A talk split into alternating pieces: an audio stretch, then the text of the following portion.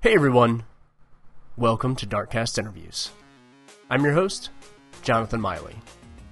DCI is a long form interview podcast where we talk to game creators about new and upcoming video games as well as who they are and what they do behind the scenes. In this episode, I talked to Ricardo Seligman and David Soler about Kill Squad, a action RPG that is currently in early access on Steam that mixes elements of Diablo and MOBAs with short mission design to be highly replayable both solo and in co-op. For more information about the game, check out the links in the description below on YouTube or in the show notes for this episode on darkstation.com. There you can also find the original Darkcast as well as other video game reviews, previews, and features. You can subscribe to the show on iTunes, follow us on Twitter at darkstation underscore com, find us on Facebook, check us out on YouTube, and email us at podcast at darkstation.com. As always, thank you so much for listening. Now on with the show.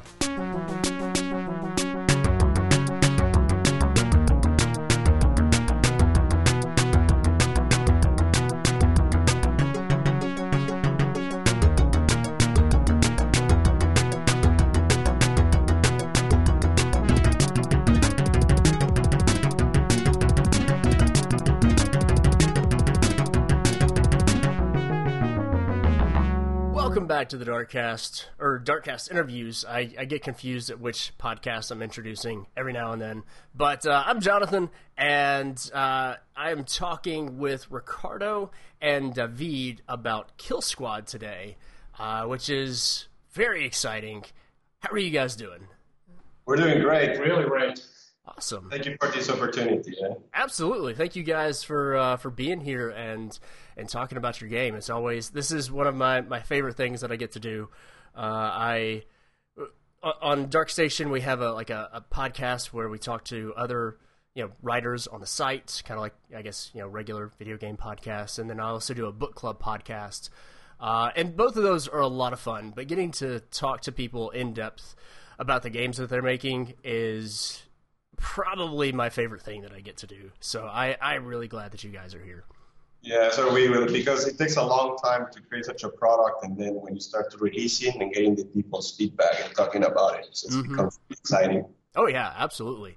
And we're we're in an exciting time here for for the game because uh, unless I'm mistaken, it will be coming out on Steam Early Access pretty soon here. Yeah, we'll, we'll plan to do it most likely after E3. We're prepping everything up. Uh, we're going to be at E3. Okay. Uh, so in, yeah, in the IndieCade booth, if everybody wants is going to be there and wants to come and see and play the game firsthand for the demo that we're going to have, it will be amazing. Uh, and then we're going to prep, yeah, for an early access to get the community involved as well in the development because that we're building a game basically for the community and we want to build it with the community. Very cool. Very cool. So uh, we're going to get all into that here in just a moment. But before we do, uh, let's talk a little bit about who uh, the two of you are and kind of what you do uh, at Novarama on Kill Squad. Cool. So I'm Ricardo Seligman. I've been doing games for the last 10 years. Worked for big companies, EA, uh, worked for Gameloft doing social games. So I've been like touch everything PC and gaming, uh, and then mobile games as well with the craze that came in the late 2000s. Um, and now I'm a senior producer here in Novarama, and I've been handling the project from the early stages now until launch.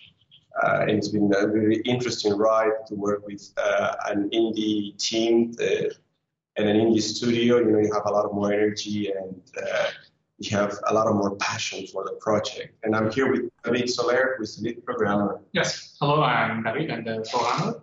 And here at Novarama, I work primarily on development of the game with our team, which I have to say is pretty talented and it's also being able to work with such awesome people.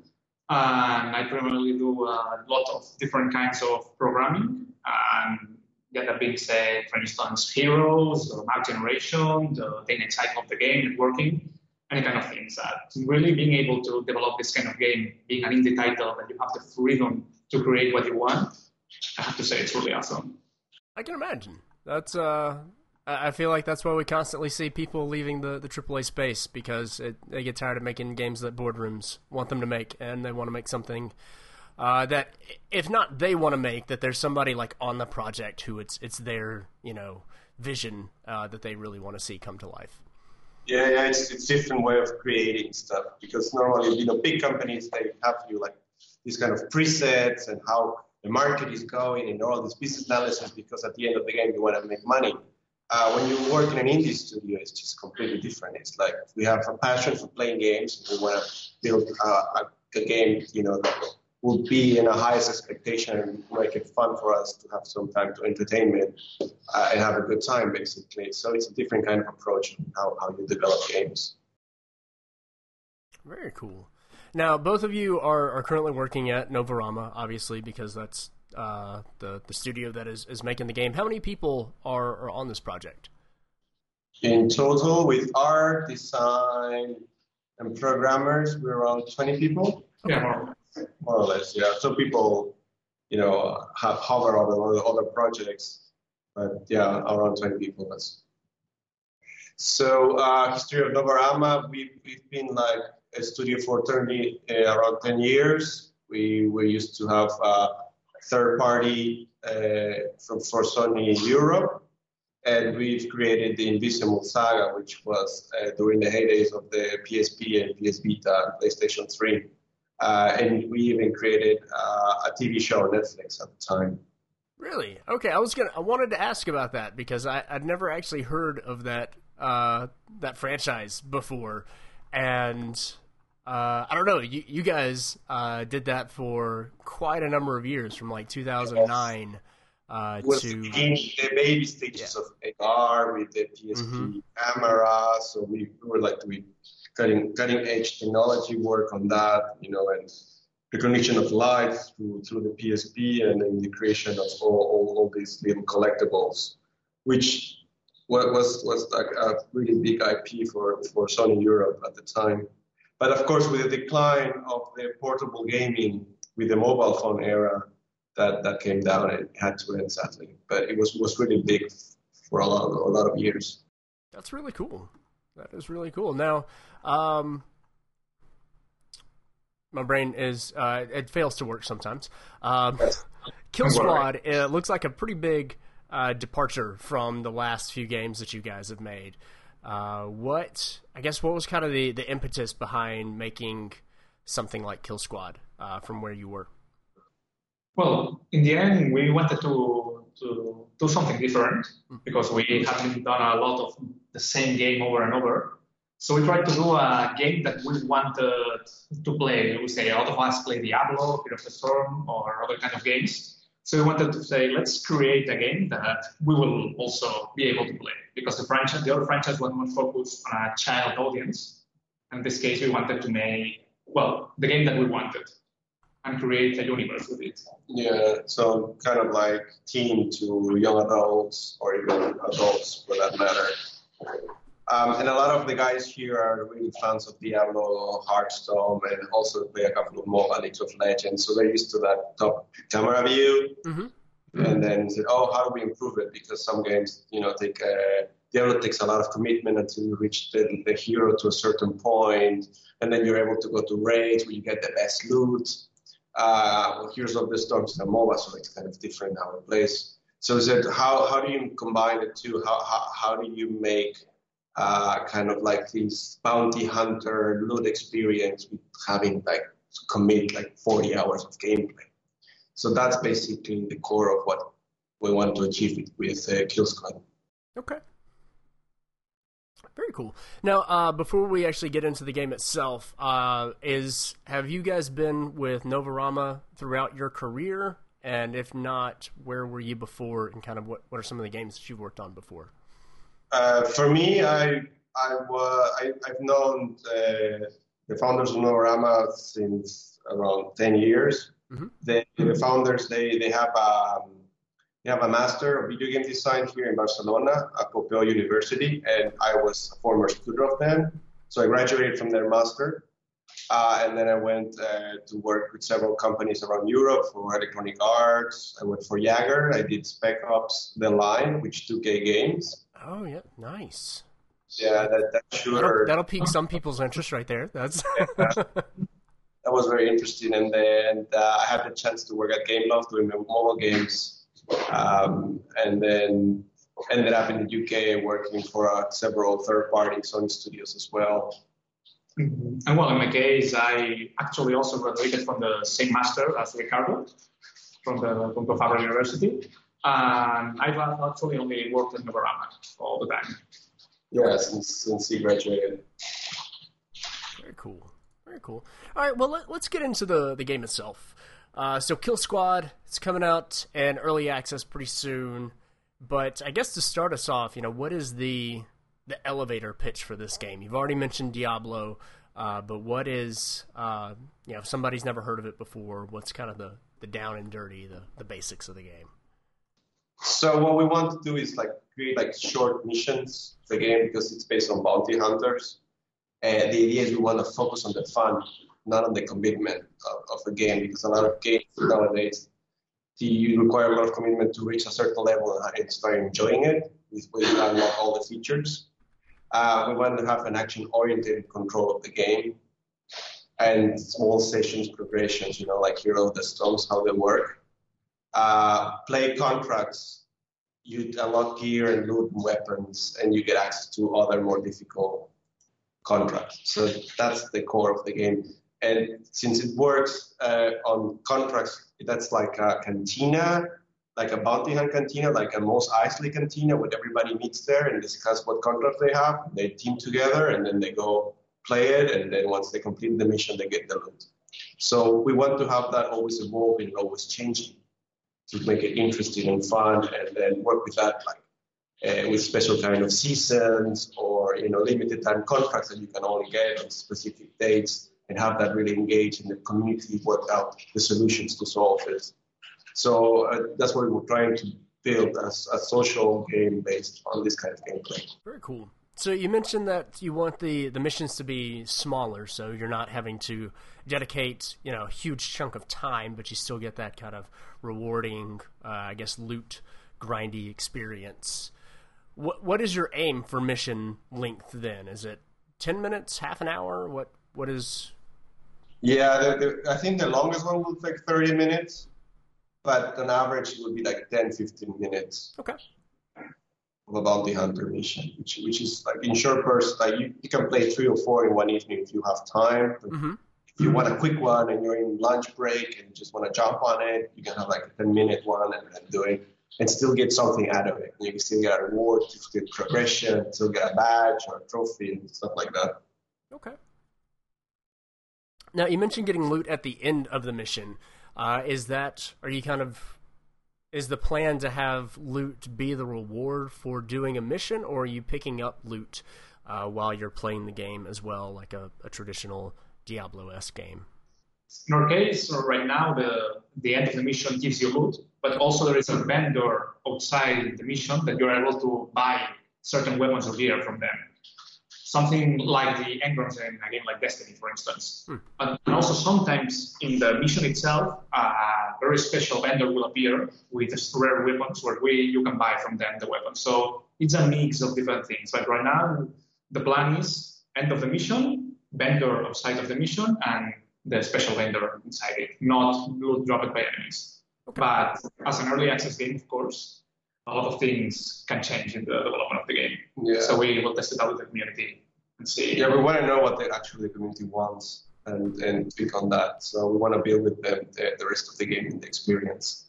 And you also get some resources and in, like in-game credits, which is like the space currency.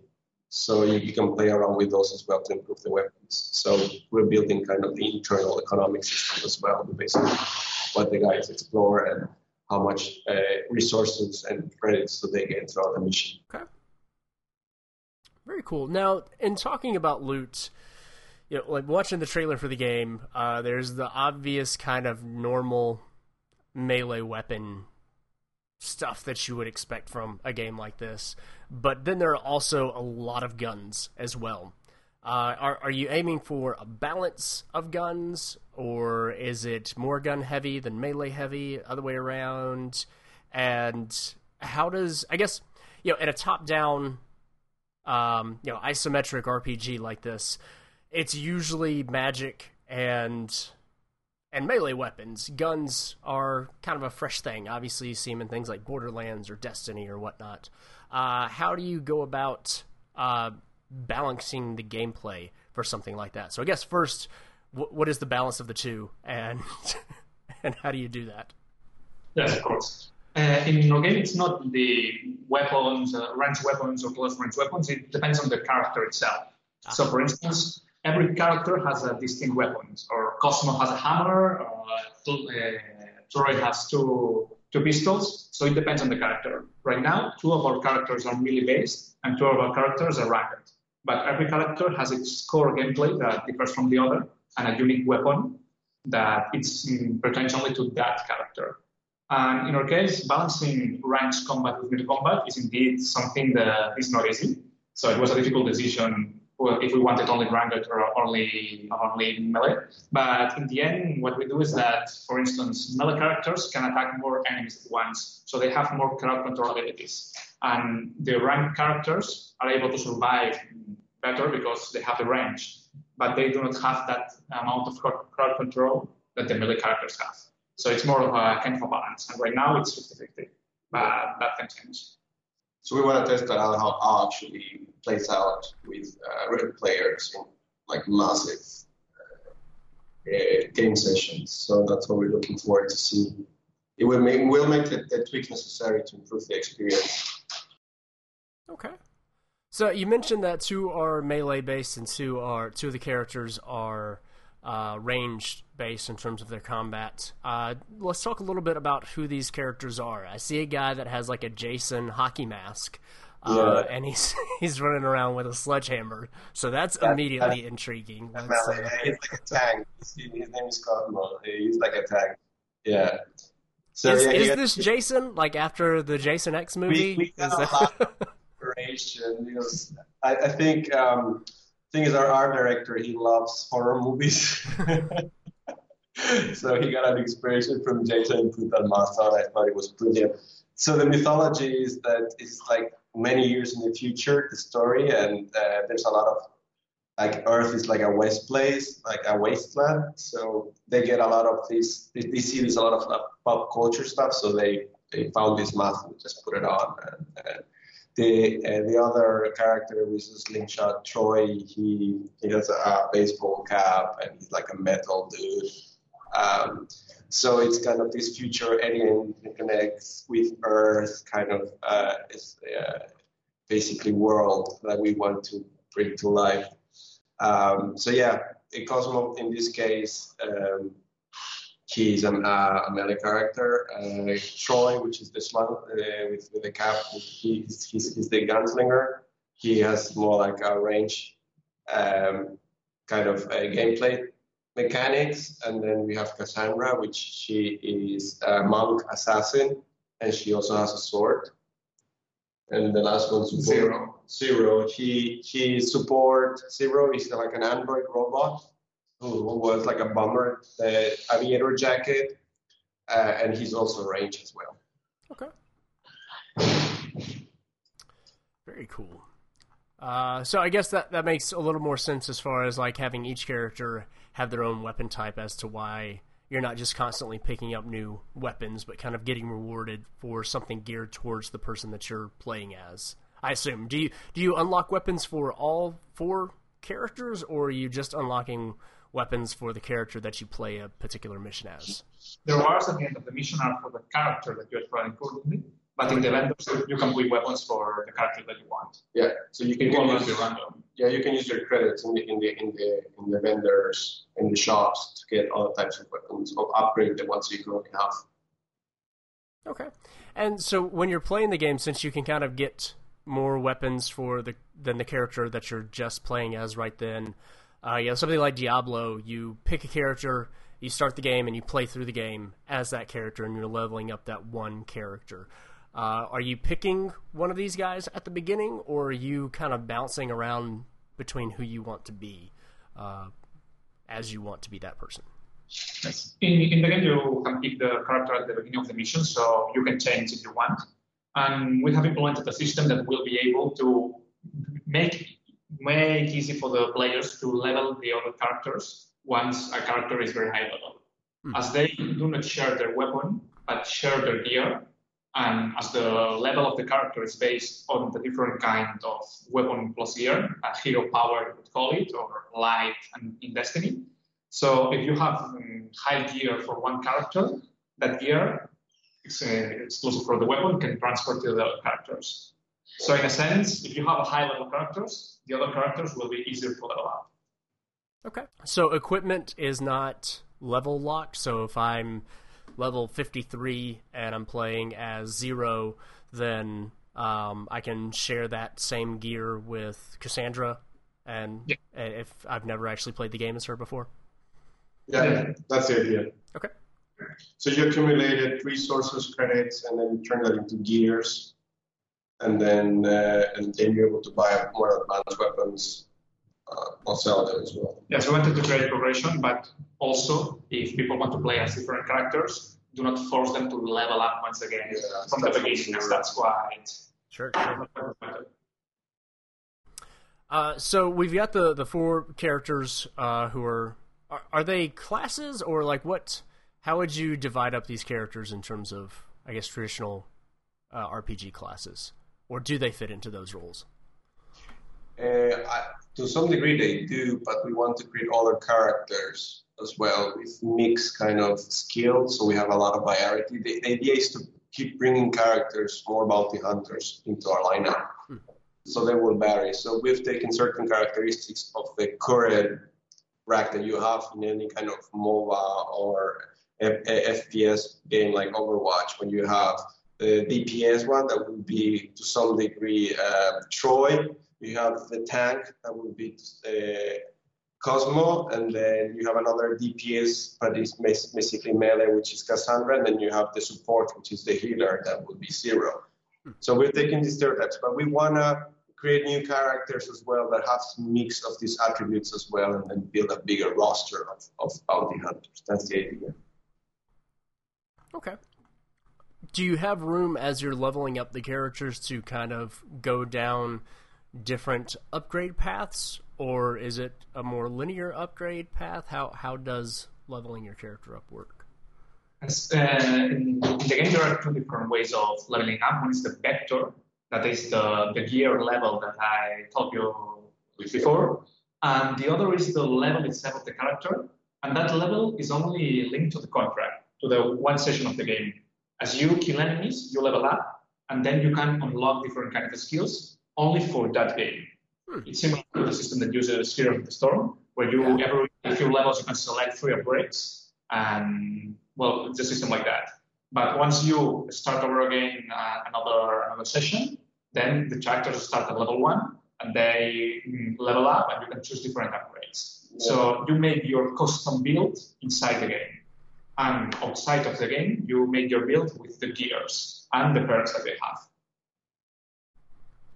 Gotcha. That that makes sense. Okay, now it's it's all fitting together. It's yeah, it's kind of a, a, different experience. You know, like you you're in there. You say, oh, this time I want to unlock this and this kind of, of ultimate, uh, because it will help me pass through this contract.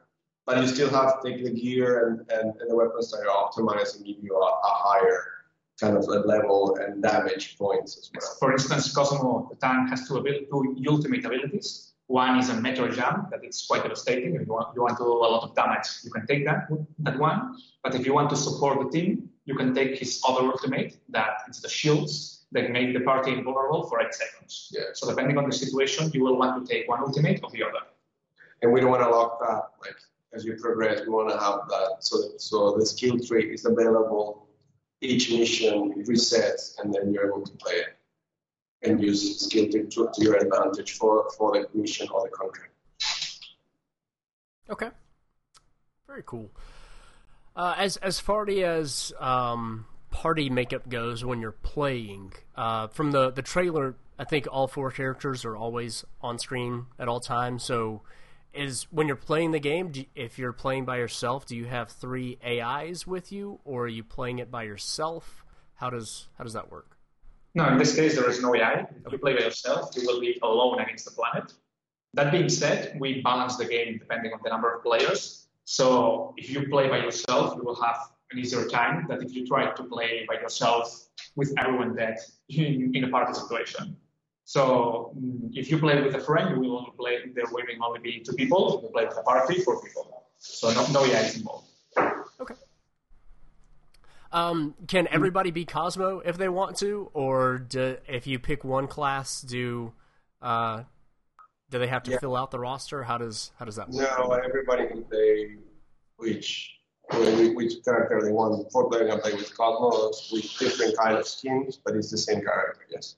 Okay. So of course, it would be more more optimal to have a balanced party. But that being said, People play I don't, I don't know. I feel like Jason Mask and Giant Sledgehammer is is pretty balanced, but that's just that's, that choice is for the players. Yes, exactly.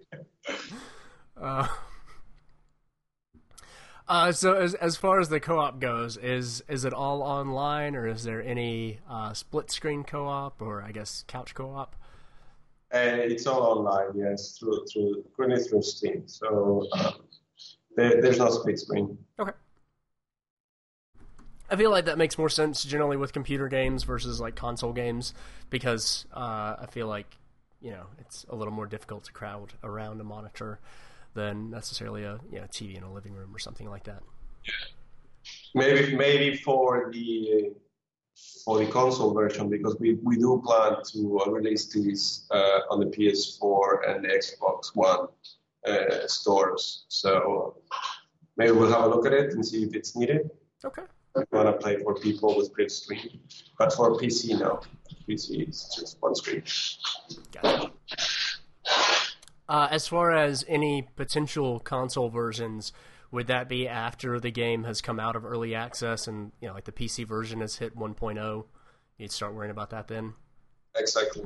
Okay. So right now we want to polish the game with the PC community, get it to a stage where we say, oh, it's awesome, it's a great experience, it runs perfectly, everybody's having fun, we're ready to launch it, uh, and then yeah, we'll, we'll move it, report it to uh, the console.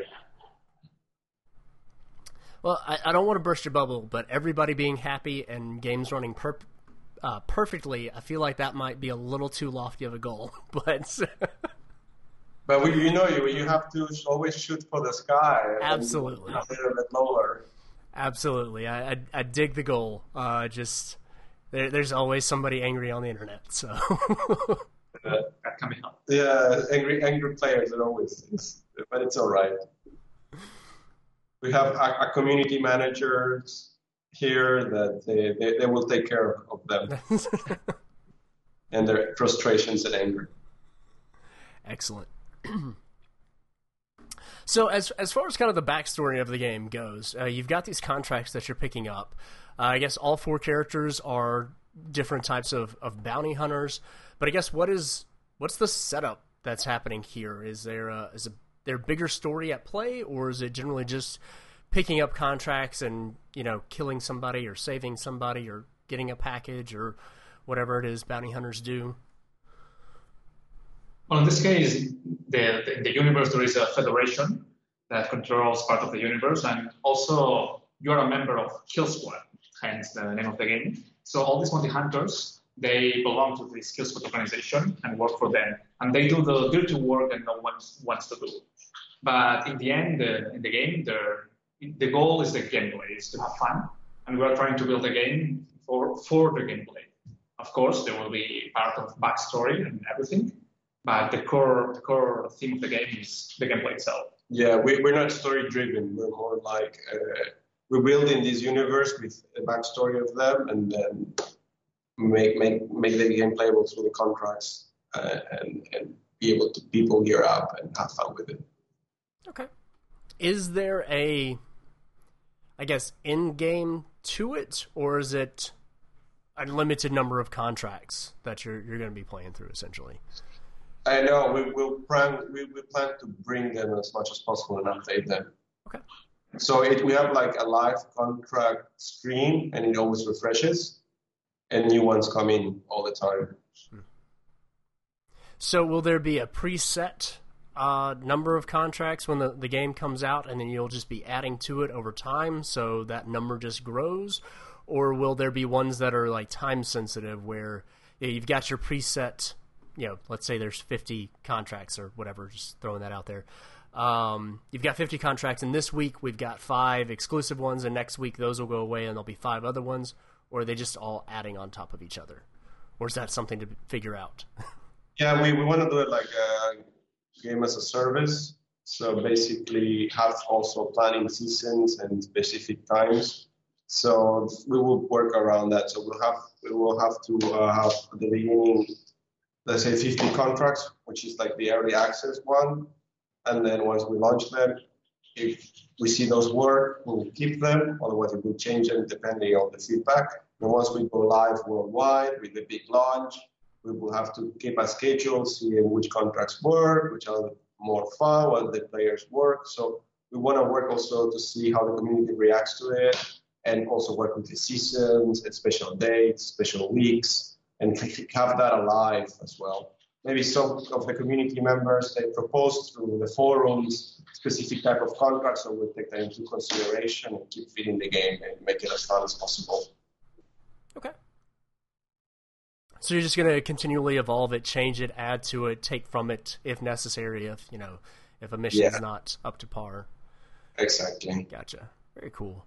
Now I've got a question for you, and this is a little more, I guess, esoteric than info about the game itself. Recently on the Darkcast, we had a conversation about um, single player games and games as service I feel like that the phrase games as service has been used in, in the industry for a while now, but I feel like it's a very ill defined word. Like people throw it out there, and I don't know if anybody actually knows what it means. Uh, no. But I feel like everybody individually kind of has their own vision for what a game as service would be. So I guess what what is your kind of intent and vision behind making this a air quotes game as service. So basically, you you you you're paying for for the launch game, like, and uh, you pay for that amount, and then through that time, we will be there to provide you with content, adding content, and basically adding more like contracts in our case, which is going to be the, the nitty gritty of, of the game. And then as we continue to evolve the game, uh, be contact with the community and then basically provide them with more interesting upgrades and weapons and uh, in terms of new gameplay, new modes. So that's the idea. Uh, we don't want to do any micropayments because that's what basically free to play is. You know. Oh, that that was going to be my next question. yeah, they, they try game as a service and free to play like are mixed in between. But we like the concept of not just releasing the game and it's there, you buy it, you take it home, you play it, and it's done. We, uh, when we meant with Game as a Service, we want to keep the game alive and engage with the community, and then at the same time build the game and make it better. Each iteration, each upgrade, each DLC. So that's how we view Game as a Service on our end. Okay. And just to, to reconfirm, uh, you're not planning on any sort of microtransactions or, or paying real money for weapons in the game or anything like that. No, no. The thing is, we don't believe in microtransactions or loot boxes because it's just just a bad way of doing business. you, you, you get two thumbs up from Dark Stations. Yeah, yeah. oh my god, no. we hate that. And they get in the way of game design itself. Yeah, yeah. It's, oh, you have to pay uh, three three dollars to get this extra thing. It's like, no, mm-hmm. If we do like expansions, which we plan to do, um, kind of like big upgrades, like, you know, World of Warcraft, mm-hmm. uh, every couple of years, they do like huge upgrades to the game, and you have to pay an extra uh, $20 or $25. We plan to do that as well. So when we have this huge update with a lot of content, a lot of revamps, uh, we plan to do that as well. But for the time being, no, no microtransaction, nothing. Very cool. Uh, as far as price point goes, what are you guys looking to launch at in early access? Currently, I think we're at uh, the official one. I think it's gonna be around 15.99 or 14.99. We're still looking at that. Okay. It's gonna be less than the actual play of the game, but I, I, I need to check with business because I'm, I'm not exactly sure how much is it. Okay. But the, our game will go in the range when it's fully launched of 29.99, which is what Gotcha. average a game like this works. But for access, uh, uh, for early access, I don't know the exact number. Okay, but um, basically, if somebody buys the game in early access and you know essentially helps fund the, the development of the game, they'll get a discount on it than if somebody waits till it's uh, you know, Exactly. 1.0 launches. Gotcha. Special batch and special content Okay. only with early access we'll have to. Very cool. Now, what what is your? Uh, I mean, you've already kind of talked about that you want to make this game with the community, uh, but are there any specific goals that you have kind of going into early access that you, I guess, certain areas of the game that you want feedback on, or what? What are what are your main goals in early access? Well, we want to achieve basically see how these because it's we're inventing a new type of playing these kind of top-down view games. So we want to see what, what the community thinks is are the good things, the good elements, or what they would change. So we're looking forward to see how they react to what we're proposing, basically, and and take it from there. Yes, and of course, one thing that we know, even that we have tested and tested, the balance of the game will be broken because players will find a way to exploit certain character traits or certain combination of pairs that we haven't even thought of. So feedback, of course, on how the game is balanced and if certain enemy has too much health or certain character is broken, that of course we're really looking forward to. Okay. Uh, do you have a uh, projected goal for how long you'll be in early access? Yeah, we want to go till the end of the month. Okay. Sure. No, sorry, till the end of the year. Sorry. sorry. Oh, okay. I was like, wow, that is that is a really fast. Uh, We're out of we're coming out in July, guys. Wow. Okay. Yeah, Uh, so, no. Around July, hopefully. Uh, at the end of the month, we want to do the early access launch. That's it, and then we'll we'll take it to the end of the year. Okay. Gotcha. I sorry, I got mixed up. That's that's all right. That's all right. Oh. my, my my brain is also drifting. uh, that is understandable. That is understandable. Um, uh, oh god, I'm trying to. I feel like I had other questions uh, from just a moment ago, and I'm trying to remember what it was. oh, I'm sorry. No, it's that's all good. That's all good. Um, it's, it's the great thing about doing podcasts, you know, and recording them before they're ever released into the wild. You can always just edit stuff like this out, and I don't have to sound like a, a buffoon. Um, I think I think this is where I wanted to go, but it may just be a completely different direction. Um, as far as the contracts go, are they all unique maps, or are you going to be having like different objectives on the same maps with different enemies? How does that?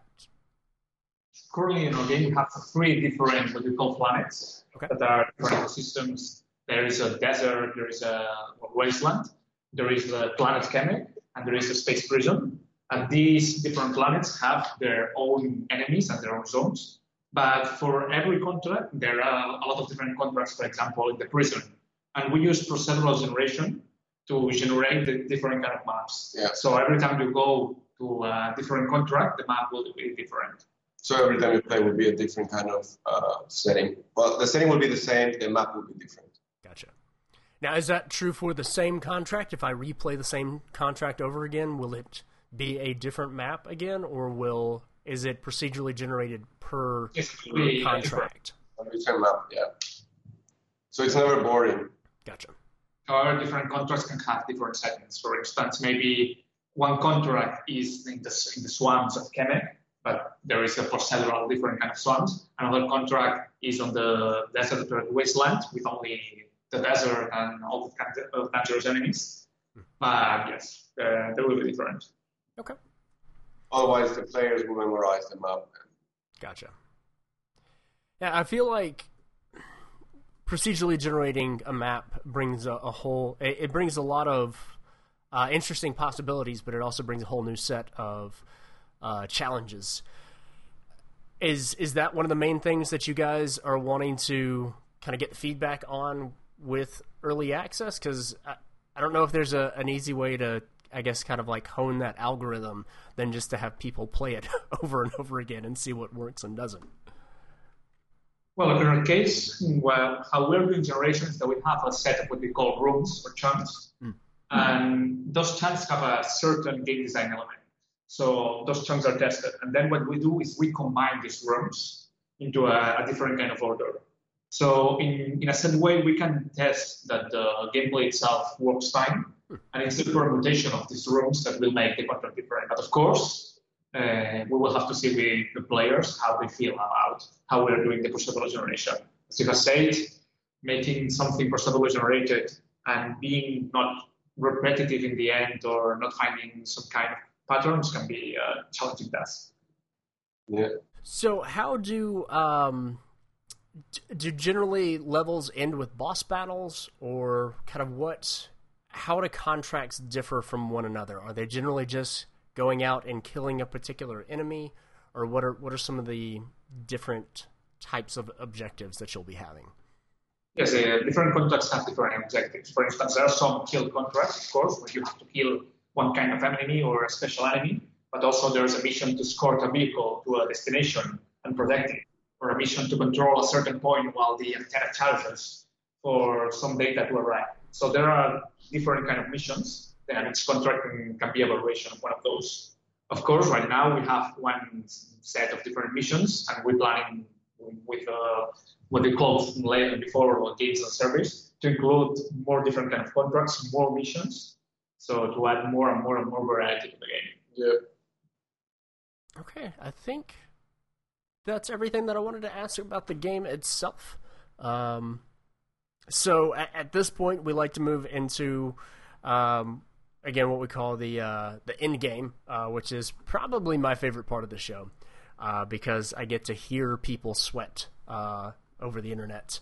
Uh, first question, not easy but very simple. Who's your favorite video game character? Can be hero, sidekick, or villain. Ooh, yes, sir. Well, okay, so well, in my case, that's an impossible question for me to answer, but maybe if I had to choose what first came to my mind, I would have to choose the, the trio of Emil, Yona, and Kainé for the first NieR, the NieR from the PS3 and Xbox 360, because those characters are, are so, their stories are so emotional and so intense, and you get so attached to them that it's they're special for me. Okay. For me, it's also very difficult, but as I said, the first thing that popped into my mind, I think it's Mario from Mario Bros. Okay. The poor guy just keeps on saving the princess over and over and over again, stuck in a loop forever. Yeah, it hasn't kind of a, a huge dramatic backstory, but uh, it's like I grew up with it, so it's it's impregnated into my video game psyche. So I will say that. Fantastic.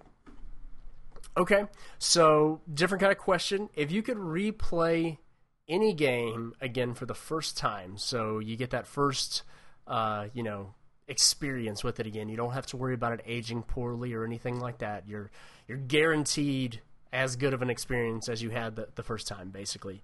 But if you could just do it all over again, uh, fresh, what would it be? Well, maybe for me, it will be the Final Fantasy IX. Maybe it's because it was the first game, the first Final Fantasy that I played. Like that, that experience of going into that kind of world, that setting, the originality of the of everything, it was magical. So definitely Final Fantasy IX. Okay. And for me, it would be Super Metroid. It was the first game that I actually sweated at the end, mm-hmm. which was just the spectacle of killing Mother Brain. I just remember vividly, like my how my heart was pounding, and I was sweating, so I, I think it's going to be that one. Okay. I like those answers. Good stuff. All right, so th- this one's a little different. It's a little, um, it's a little more difficult. Uh, if you could give a second chance to a game, so no matter why you gave up on it, if you uh, you played it at a bad time in your life, or if you uh, just you know you thought you would like it and you didn't, but you you always wanted to go back to it and haven't. Uh, what what's a game that you would like to give a second fresh chance to? Well, I have to say maybe this is cheating because I I actually ended up playing it very recently. But Silent Hill 4: The Room was a game that really surprised me because when I played it, and at first I didn't like it. It was this is not Silent Hill for me. This game's really bad, and and I ended up playing it recently, and the enemy design, the sound, it's actually quite quite bad. But the story itself, the atmosphere, everything, is actually really good. Hmm. Maybe it should not be called Silent Hill itself, but the game itself, it's, I, I should have given it before a second chance, I think. Yeah. I feel like that happens a lot with games where, um, you know, may, maybe it's a different developer, or maybe the developer is just trying something new, fresh with a series, and it comes out, and you're like, you know what? If if I didn't have the expectation of this being a Silent Hill game or whatever else the case may be. It's like it may be a fantastic game in its own right, but you just have a hard time divorcing what the game is from what the title says it should be. And for me, it would be Skyrim. I tried to play it like a couple of times, and I don't know what's happened. But I get bored in like I... the first 20 minutes. And everybody says it's an amazing game, it's great, it's fantastic. And I don't know. I, I just can't get past, I think, the controls or the static. Something happens, I just disconnect. I feel you there. I uh, I don't entirely know what it is, but I've I've never been a big fan of Bethesda games. Uh, I generally play them for about ten hours, and then I I feel like I've even though there's potentially like thousands of hours of stuff to do, like I feel like I've actually sampled like every part of the game, and everything else is just going to be repeating what I've I've already done, and I don't enjoy playing it enough to to want to do that. Yeah, that happens to me. It's kind of it's strange, but everybody raves about the game. I, yeah. yeah. Welcome to the club. I feel you. Um, okay. So is um, is there a good trend that's going on in video games, whether it's being done by only a few studios, or, or you know maybe you see it uh, more prolific than that, but just something that that video games are doing that you want to see more of? Well, really, I I think that more single player games right now are needed, although indies really are doing it. But for instance, right now, I'm really excited about Death Stranding because it's that kind of thing that we're trying to do something different, not trying to go with the trend itself. Uh, that can be a trend, not going with the trend. But I, I really like the idea of more single player games focused on the story or on trying to experiment and do different things because we, it seems that we have stagnated to the kind of games that everything has to be a game as a service, everything has to be half loot boxes, everything has to be online multiplayer. So this trying to create some single player games, I think it's a good trend. Yeah, we have to agree with that. Right now, we, we each year have like flavor of the month or flavor of the year, uh, flavor of the decade, and right now we are like in the uh, battle royale. Mm. so everybody's copying that. And uh, so every game that's new that makes it successful, everybody falls behind, like follow the money. Uh, I would like to see more people have more creativity and create new experiences. Like for me, in the indie scene, Celeste was an amazing game. It was really hard, but it was just. What was uh, it? Uh, Celeste. Celeste. Oh, Celeste, yeah. Celeste on the Switch. Mm-hmm. Uh, it was a new take, and the story was there, and the aesthetics were there. It was a simple game, and we, we like that. We everybody's just going into the business side. And of course, we need money to make games, uh, but we have to find a balance between them because it's also an art form to some extent. That being said, I talked about uh, single player games that we're actually doing an online game. But But you can play single player as well. You can enjoy it by yourself and have a good time still. And you can play with friends. So it's just a mix of both, which which is great. Awesome. Now, th- this is actually going to jump back really quick. I, I don't generally like to go backwards in time, uh, but is it a, a four player max count in uh, Kill Squad, or can you have more uh, people with you? so sure, the question was if there you is. have a four, four player max. Yeah, it's currently it's four player max. Yeah. Okay. Maybe in the future, if we get a request from the community, we can test it out. Maybe we can have like six people squad or even more. We don't know. Okay. Cool.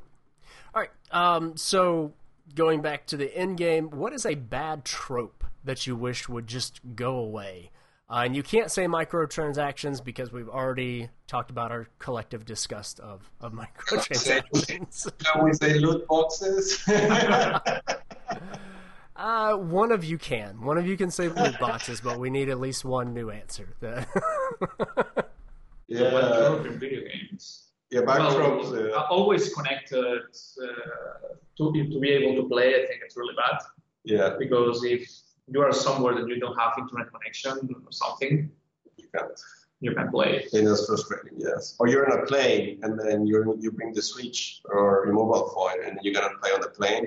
You don't have Wi-Fi on the plane. It's like, Hmm. really? Yeah. And yeah, currently for me, it would be loot boxes. But I think there's like legislation right now in U.S. Congress trying to get rid of them, which is great. yeah, I, I don't. I haven't really kept up with it, but I have heard uh, stuff about that, so we'll see. I hope that it gets regulated because it's just horrible. It's It just- is. it is ridiculous. Um, as far as uh, Kill Squad goes, so you don't have to be connected to the internet uh, to play that. Because if you want to play single player, for instance, you don't have to be connected to the internet. No. So the the new missions that get added to it will those just be kind of downloaded in a patch, and then once you have those, you have those missions with you. It's, it's, it's a patch from the game. Gotcha. Yeah. Very cool. Okay. Uh, so now to a completely different question.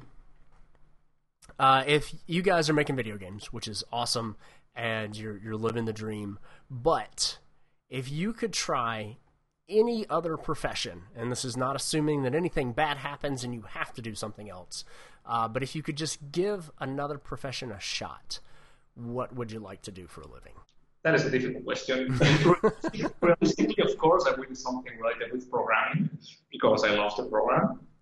But if this was a fantasy kind of scenario, maybe I would be a doctor only because my, as a child I always thought that I want to be a doctor when I grow up. So maybe that would be the case to help other people and everything.